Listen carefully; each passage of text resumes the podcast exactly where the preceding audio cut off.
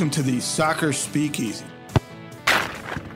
Today is Thursday, the 12th of May, 2022. It's just after 10:30 in the morning as we record 2 days prior to game day. Saturday, the crew plays at New York City FC, finishing up a tour of trophy winners from last season. I'm Mike Arace. Thanks for joining us. With me, per usual, at the Speakeasy is our fine crew beat writer. What's your name again? Underscore JC Myers. That would be it. And of course, Kyle Robertson. Jacob Myers, of course, being our fine crew beat writer. We kid. It's out of affection. Let's get right to it, gentlemen. The crew is climbed a little bit up to ninth place in the standings. Just to set it up, the season's beginning to take form now that they're 10 games into a 34-game season. The Columbus entry is 3-3-4, 15 goals for, 11 against, +4. That's pretty good in the big picture of things, as much as we've cracked on their offense. Yeah. They're in ninth place with a plus differential, and not a bad plus differential. Philadelphia is +7, and they're at the top of the Eastern table. Of course, it looks like the real powers are out west. LAFC and Austin, 23 points and 20 respectively. And they're 1-2 in the league in wins. They're tied for the league lead in differential, +13. And they're 1-2 in goals for. Austin, I imagine Ooh. That against the backdrop of a surging Austin team that This makes crew fans a little bit antsy. Coming off the last game here, well, let's do the last two since it's been 2 weeks since Yep. we sat down here.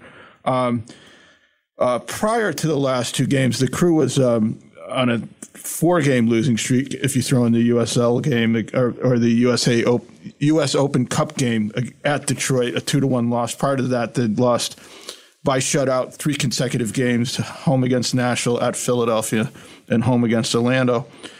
They come back from that game in Detroit, the embarrassing loss in Detroit, and they tie Kansas City on the road. And then on the next Saturday, last Saturday, they tied Kansas City on the road, and then home against D.C., they look to get back on the beam, and a 3-0 win takes a lot of pressure off the coach and the players, too. Everyone wondering where offense would come from. They scored 3 goals. They won by shutout. And then they bounced back a week later and a tie on the road against the defending Supporters Shield titleist, the New England Revolution.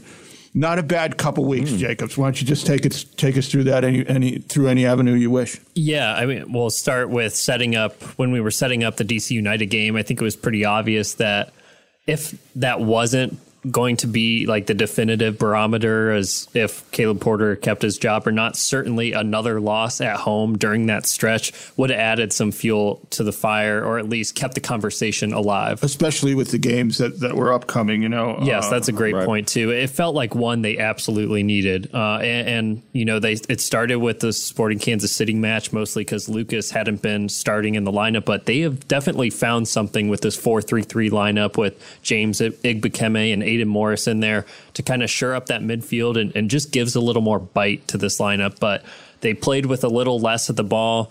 It starts with, I think they were a little lucky in this game, too. As that term is so overused in soccer, I get it, but they really hadn't been getting those kind of bounces. Ola Kamara puts one off the post, comes right back to Aloy Room, and then Pedro. Ooh. How many of those shots? Yeah, it's a great shot on the free kick. Yeah. But how many of those, hit off the last guy on the wall and go out of play for a corner? That was also the backup keeper in there, and he was behind the wall for. Well, he didn't know what he was doing. I mean, again, we've talked a little goalkeeping 101. During the season, Kyle, and they set up the wall to cover the left post, and he stayed inside the wall. Yeah. And Pedro looked up and said, "Okay, bam."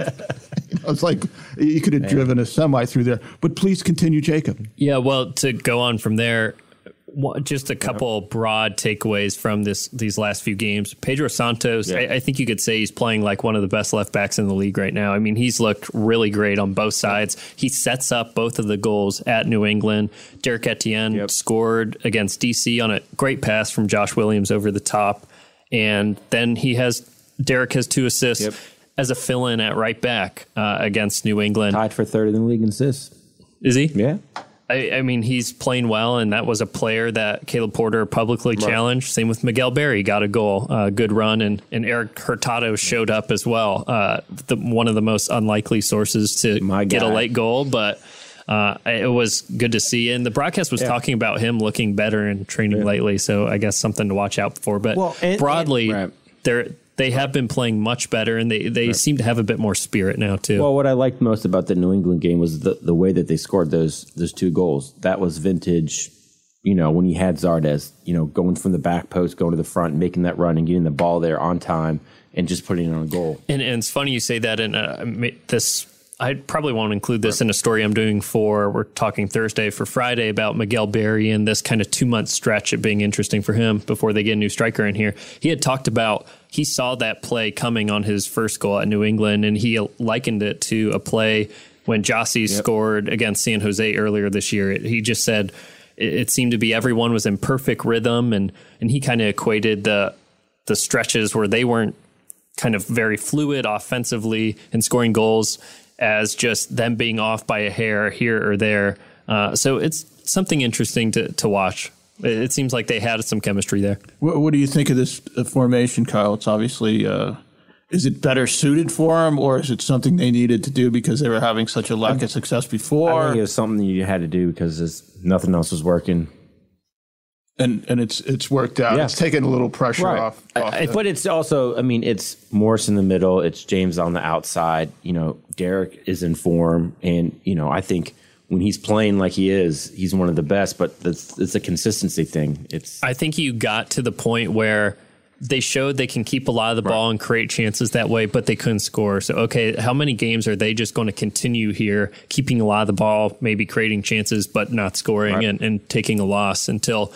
Flipping it a little bit, giving the other team the ball and just getting your best players on the field and putting a formation together that fits that. Right. It'll be interesting now as Lucas Zelarayán is likely to start on Saturday at New York City. That's what Caleb Porter said after Lucas has had some knee inflammation from an injury suffered against Red Bulls back in March. Who comes off? Aidan Morris, James Igbekeme, Miguel Berry, or Derek Etienne. One of those guys is going to have to come off the bench. I would think it's going to be one of those wingers, but it seemed to be, or maybe Aidan comes off and you put James back in the midfield because you can bring on Aidan if you need another guy to kind of disrupt the midfield. It'll be interesting. But that's what the Crew needs. They need to be able to have that 1-2 punch of Lucas being able to hit those free kicks, those goal, you know, the long range shots, but then also get the balls in, you know, into Berry from the wing. And when you have that 1-2 kind of punch and things are going, I think that's what Crew fans want to see and kind of have seen.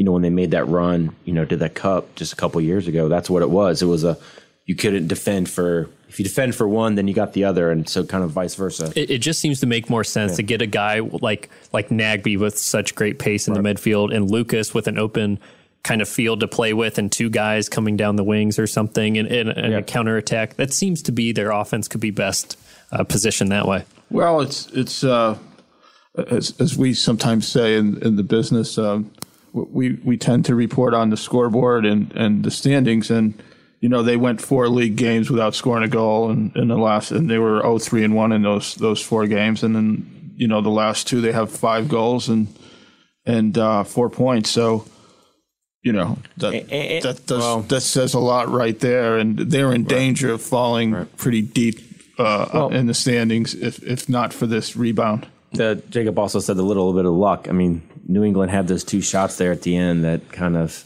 Oh, yeah. barely missed. Those are shots for sure. You'd probably tip your cap because they're just rockets from long range. And you had a goalkeeper just kind of standing there. Oh, I hate that. at least on the the Carlos Heel one, I mean, that's like a Tim Wakefield knuckleball at its best coming at you. I don't know what you can do in that one. But going back to your point about the stretch, Mike, I looked at it coming in after D.C., 3 road games against New England, New York City, and Atlanta. And then your home game is against LAFC, who's, other than Philadelphia Union, I think those two tied this past weekend. Was some reason the league scheduled for 11 p.m. when you have the best two teams in your league playing. But that's another conversation. LAFC is playing some of its best soccer. I think you look at this stretch and say 4 points is okay, 5 is pretty good, right, and 6 would be excellent in these 4 games. So if they can just kind of weather this stretch here, and it's clear too, they are playing better on the road. They don't have a win yet, but it just seems to be they're in these games a lot more than they had been in the past. So what is that? 3 wins in 2.5 years for Porter on the road? 20. Well, yeah, 9. Discounting the MLS's back tournament when that was a neutral site. Yeah. Correct. So yeah, the previous 2 road games at Kansas City and at New England. New England being the most recent. Couple draws, 0-0 and 2-2. Things looking up a little, and as Jacob said, we should make the point again. I mean, they were looking at, you know, a 4-game losing streak. They could have been buried in this stretch. You know, prior to the Kansas City game, you know, last month, and with well, DC at home, New England on the road, and then, as you said, at New York City FC, the defending Cup champions, and then home against LAFC. That'd be next Saturday, and they're only 7-1-2 with 23-4 and 10 against. And the majority of these games early on are coming on the road. And then at Atlanta, where, you know, the birthplace of soccer. So, and always a tough place to play. Atlanta, where you blow your Achilles, right? I've never blown my Achilles in Atlanta. Well, on that turf. Thanks for asking. Well, about the Miles Robinson thing. Bad news. Bad news bears. Jacob, why don't you take us through this formation, what it looks like, who's in and who's out because of injuries or other reasons? Yeah, so Steven Moreira at right back is coming back into the lineup. Caleb Porter said he and Lucas Zelarayán are fit, so sounds like they'll start. Your center backs, you have your pick between Jonathan Mensah will be there for sure, but either Josh Williams or Milos Degenek. Josh played last 2 games, I believe, right? He was starting because Milos was out and had been on the bench this game. I don't think he was fully fit for 90 because of an injury. And then at left back, Pedro Santos has been playing great. The midfield 3 that I need to write about at some point, who I think has shown a lot of chemistry, in Aidan Morris, Darlington Nagbe, and Artur. You could make the argument that this midfield has really been kind of the impact to get some results here. James Igbekeme can show he can be on the left or the right. I think he'll probably be on the right, and Lucas Zelarayán on the left coming in, or you could play Derek. So that's one way. I guess that's a good way to break it down, is James on the right or Derek on the right. Lucas in on the left probably, and Miguel up top, or you could take Aidan out and have James in the midfield and Derek Etienne on the right, and Lucas on the left, Miguel at the top. You got 7 players in 6 spots. I think this is the first time in a while, as much as they like to talk about depth, that we see their players that are actually in form that they can bring off the bench. And how does Zelarayán like the false 9, or however you might describe it in this formation? I don't think it. I think Caleb Porter has alluded to it not suiting Lucas's strengths best, because he's basically not on the ball as much as he needs to be. So that's definitely an option they can do. They did that in the second half against New England, and I think when he came in against DC as well. But I can see him more so on a wing and floating into the middle. It does save him. I mean, the workload isn't nearly as heavy, although... Well, it's one thing if they have a lead, they can then bring another defensive player in. Right. We're talking about all these guys. I tripped over something at MLSsoccer.com. They don't own the domain MLS.com. Well, multiple... Well, it's a real estate. Yeah, multiple listing services, is a venerable institution, and much older than even Greg Garber. So, or I should Greg Garver was the guy I used to work with. So, yeah, I just conflated podcast title. One kind of dweeby. Never mind. Don Garver, excuse me. The soccer Don, of course, was Don Manfred, the man I was referring to. But anyway, at the league's website, let's put it that way.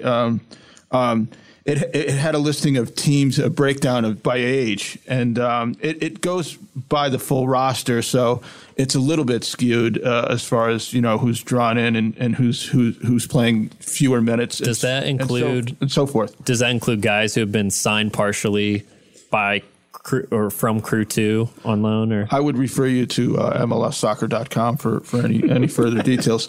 But the takeaway from it. What for me was, you know, the youngest teams in the league are New York Red Bulls, Toronto FC, Montreal, Chicago, and Dallas. Those are the five youngest teams, ranging from 22.79 to 24.65. And the oldest teams in the league are, in order, Nashville, 28.1, the Columbus Crew, 27.89, the Revolution, 27.63. Mini at 27.3 and Colorado at 27.2. So the Crew is still under 28, which is Nashville's average age. I think it's the whole roster. And the Crew also starts among their top minutes guys are guys that are all 31 and over. When you talk about Room, Mensah, Santos, and Nagbe, and I was just wondering, Kyle, first, what does this mean anything in a grander scheme of things? For instance, is this? You always talk about roster builds, yep. And we're seeing a classic case in a roster build, a rebuild with the Blue Jackets, for instance. Well, isn't it a reload, a rebuild? Well, whatever they want to call it. Yeah, but the point here is where is the Crew in this scheme of roster? Right. How does age factor in, and are they truly contenders with an average age of 27.89? Well, I think the window's open now. I mean, it's their window. Right. Yeah, this Absolutely. Is their window. But we had talked a lot about 2020 them being early, right? And I think they had even said that. Or Caleb Porter had said before 2020 season, specifically getting Darlington Nagbe, then getting Lucas. That was the clear sign that, all right, this is they're in win now mode. But, I mean, they switched out Zardes for Berry. I mean, that's, age-wise, but I think it's now. You have to see what they do this summer if they truly are going to bring in, any team should be casually retooling, I think. But they are. I mean, they got... Aiden's in there playing. He's 21, 20? 20, I think, yeah. Yeah. So, and they got other guys that are young, but... Etienne's 25, Berry's 24. I mean, that's what I mean. It can be a bit misleading or a tad skewed, but generally speaking, it is an interesting thing to bring up, I think. Harrison Awful out, and now you got a 27-year-old at right back. But they were in win now mode, and they were losing now. The core not too long ago here. Yeah, I mean they showed I think last year that especially when maybe being an older team, you're more susceptible to injuries. Right. Guys with injury history too. Although Milton was younger, but he had a lot of injury history, and then they didn't have a depth behind him. I think just older teams are more susceptible to things like that. The old hammy. Not surprisingly, Jacob, the May 4th deadline at the end of the window closing. How many other phrases can I come up with this, Kyle? We should be sponsored by Rosati at this point. We should be sponsored by anyone at this point. And come on, Podfather. Yeah, it's not his fault. It's not his fault. But not surprisingly, May 4th came and went, and they didn't sign anyone, which was expected.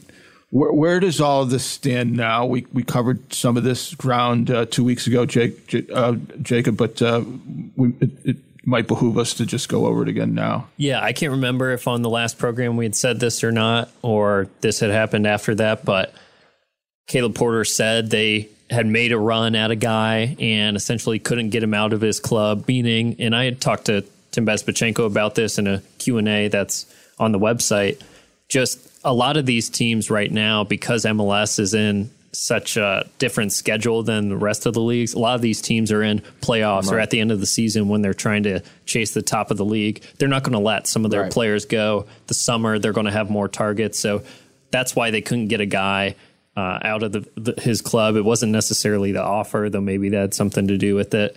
But now I think it's just they focus in on a couple guys to try to get them in quickly, but now they have a 2-month window to look at some more people who is probably on that list already. And, you know, the work continues. We had talked about Gustavo Del Prete, the right. Argentinian yeah. guy that had been rumored. I heard of some Norwegian guy as well that I'm working to get confirmed. So, the process is ongoing. And it's still laser focused on a striker?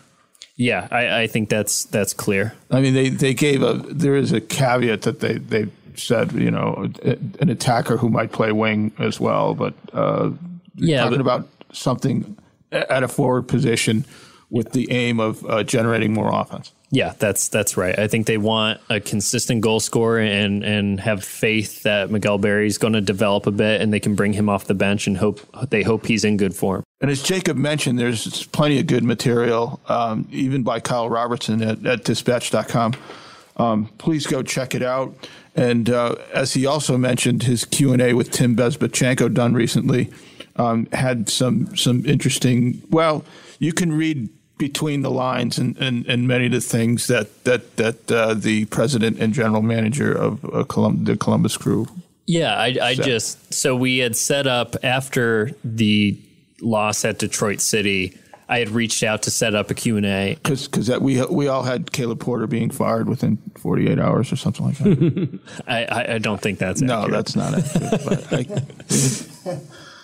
So, but anyway, that was part of the conversation. Yeah, as well. And look, I think they know that question is coming too. So we had scheduled this then after the DC match in a couple weeks, and I just flat out said, I think this question's coming. If the past winless streak continued, or there's another here, just considering this year and all that, how safe is his job? And it was pretty much the same answer as we've always gotten, that they believe.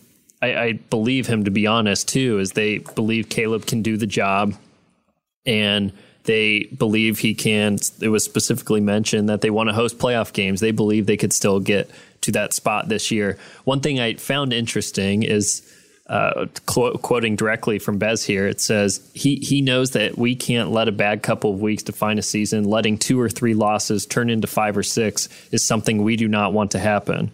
You talked about because it puts you so far behind the playoff line and you got to fight. So that to me was kind of saying that was one of last year's lessons. Wasn't it? Yeah. And I think, in all honesty, Caleb probably knows that too, is you 5 to 6 losses after what happened last year. And you could even look to 2019 a bit as well, be it that group is so different. That just couldn't happen again. And then the question would probably be on the table as if they felt like he's the guy for the job. But seems pretty clear right now. They believe he's is the guy that can get them back to hosting playoff games and contending for MLS Cup. And one thing he said, too, he said the locker room's together. And I asked, well, how do you assess that? He talked about, I thought it was valid. I wanted to know, too. He talked about just all the different meetings they'll have with players and staff and guys coming in do like surveys, which I found interesting. But I think he's got at least some temperature of the room that says this team can still do what they need to do this year.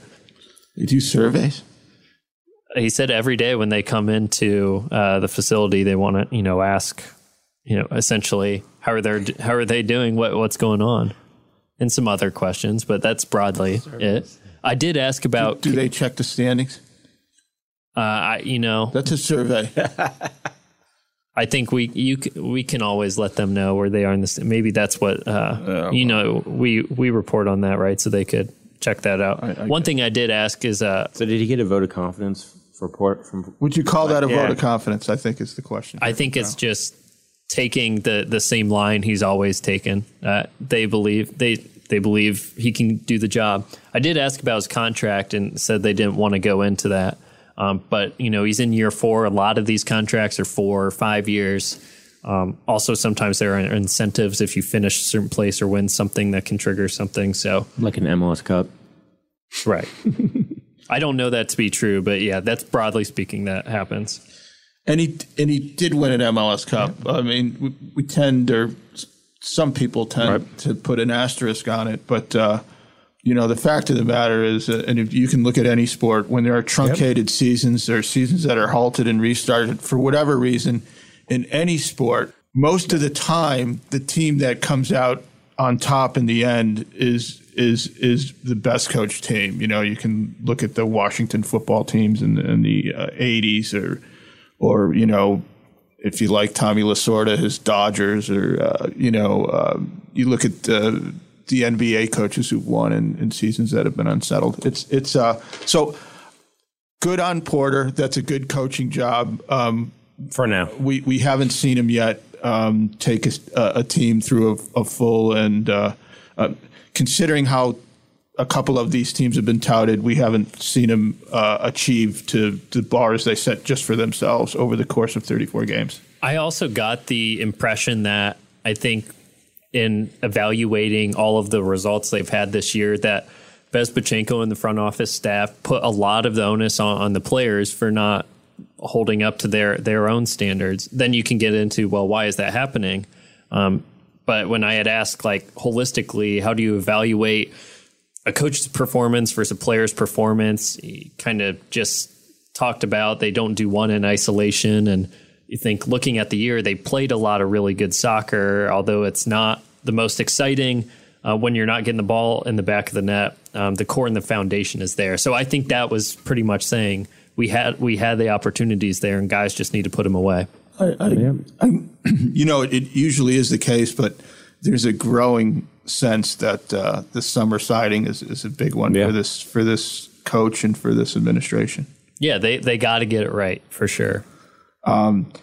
So once again, we'll just mention that the grind ahead is at New York City FC on Saturday. A week later, home against LAFC, and then at Atlanta. And I forget whether the reference is that the birthplace or where the game was invented, Atlanta?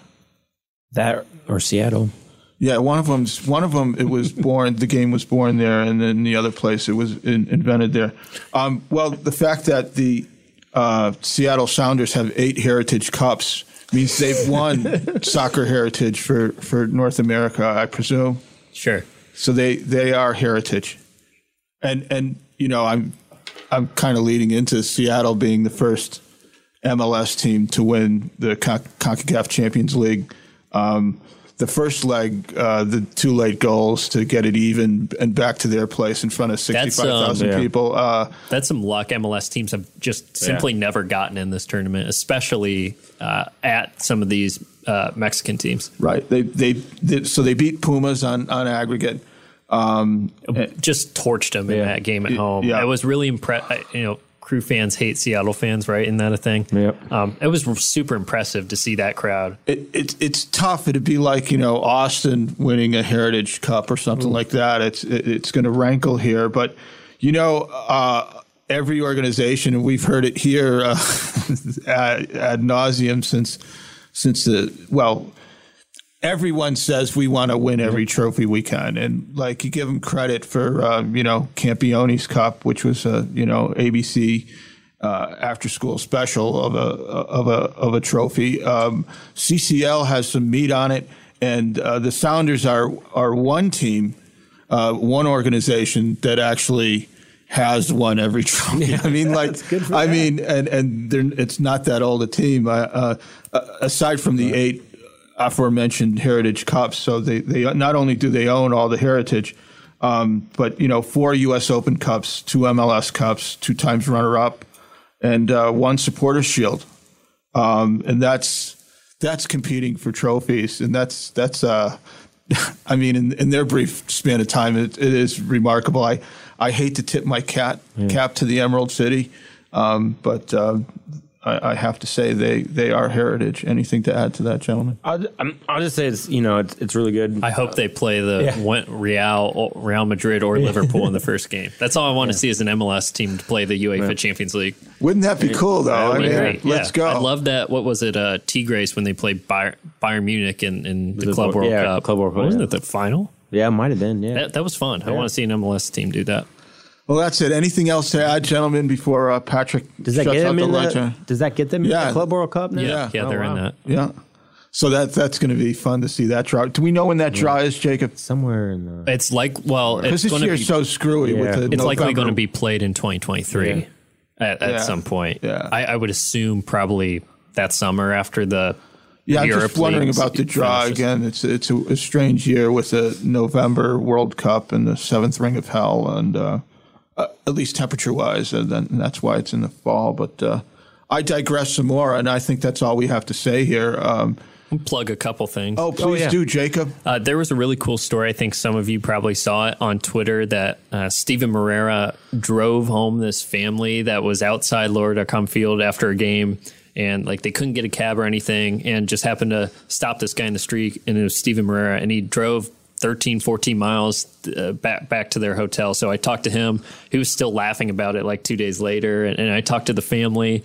There's even an anecdote in there. Steven, he gave the kid a jersey. It was a family of three, and the kid was in town for a youth tournament. And the dad had his number from the night before and sent him a video of the kid making some saves. And Steven texted back something Macklin was his name. He said Macklin Neuer. I thought that was pretty great. And then I wrote a story kind of profile on James Igbekeme, how he went from Nigeria to the third division Portugal, ended up here, and he said he wants to stay here. Kind of an interesting nugget about how he met his wife too. They didn't know anyone. He essentially just saw her profile on Facebook and thought, oh, that person's pretty. I'm going to message her. And now they're married and have a kid. So those are the little anecdotes I think are really cool. And then Kyle and I did a pretty cool event the other day yesterday at Lourdes-Acom Field. The crew did this fundraiser, started back in October, trying to raise resources for children's mental health. And they did so by selling these scarves that went up to almost a mile in length when tied together, and it set a world record. So you can talk about it a little bit. I just thought it was cool. No, I mean, I think mental health in youth sports is a huge thing. I think it's after the whole concussion kind of phase of being really important. I think this is the next phase. So if you're dealing with any sort of pressure or your kid is or anything, go to, I think it's On Your Sleeves. Yeah, Nationwide Children's Hospital. And they have a bunch of resources and really cool stuff. And, I think it is super important. And I have two little ones that are kind of getting started. And, that's something we'll definitely I'll be reading up and kind of checking in. And, just parents put a lot of pressure on their kids. And, you see stories.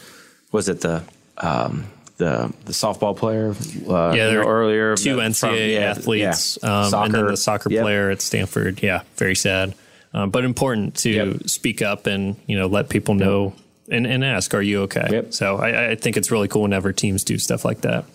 And keep it fun. Yeah. So all you adults in a position of impacting children. Myself included. You too. Don't get thrown out of baseball games for arguing with umpires. That's no example to set, Jacob.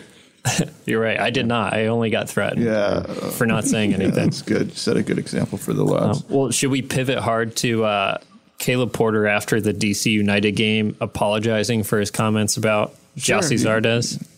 I don't know if you had any things to say about that.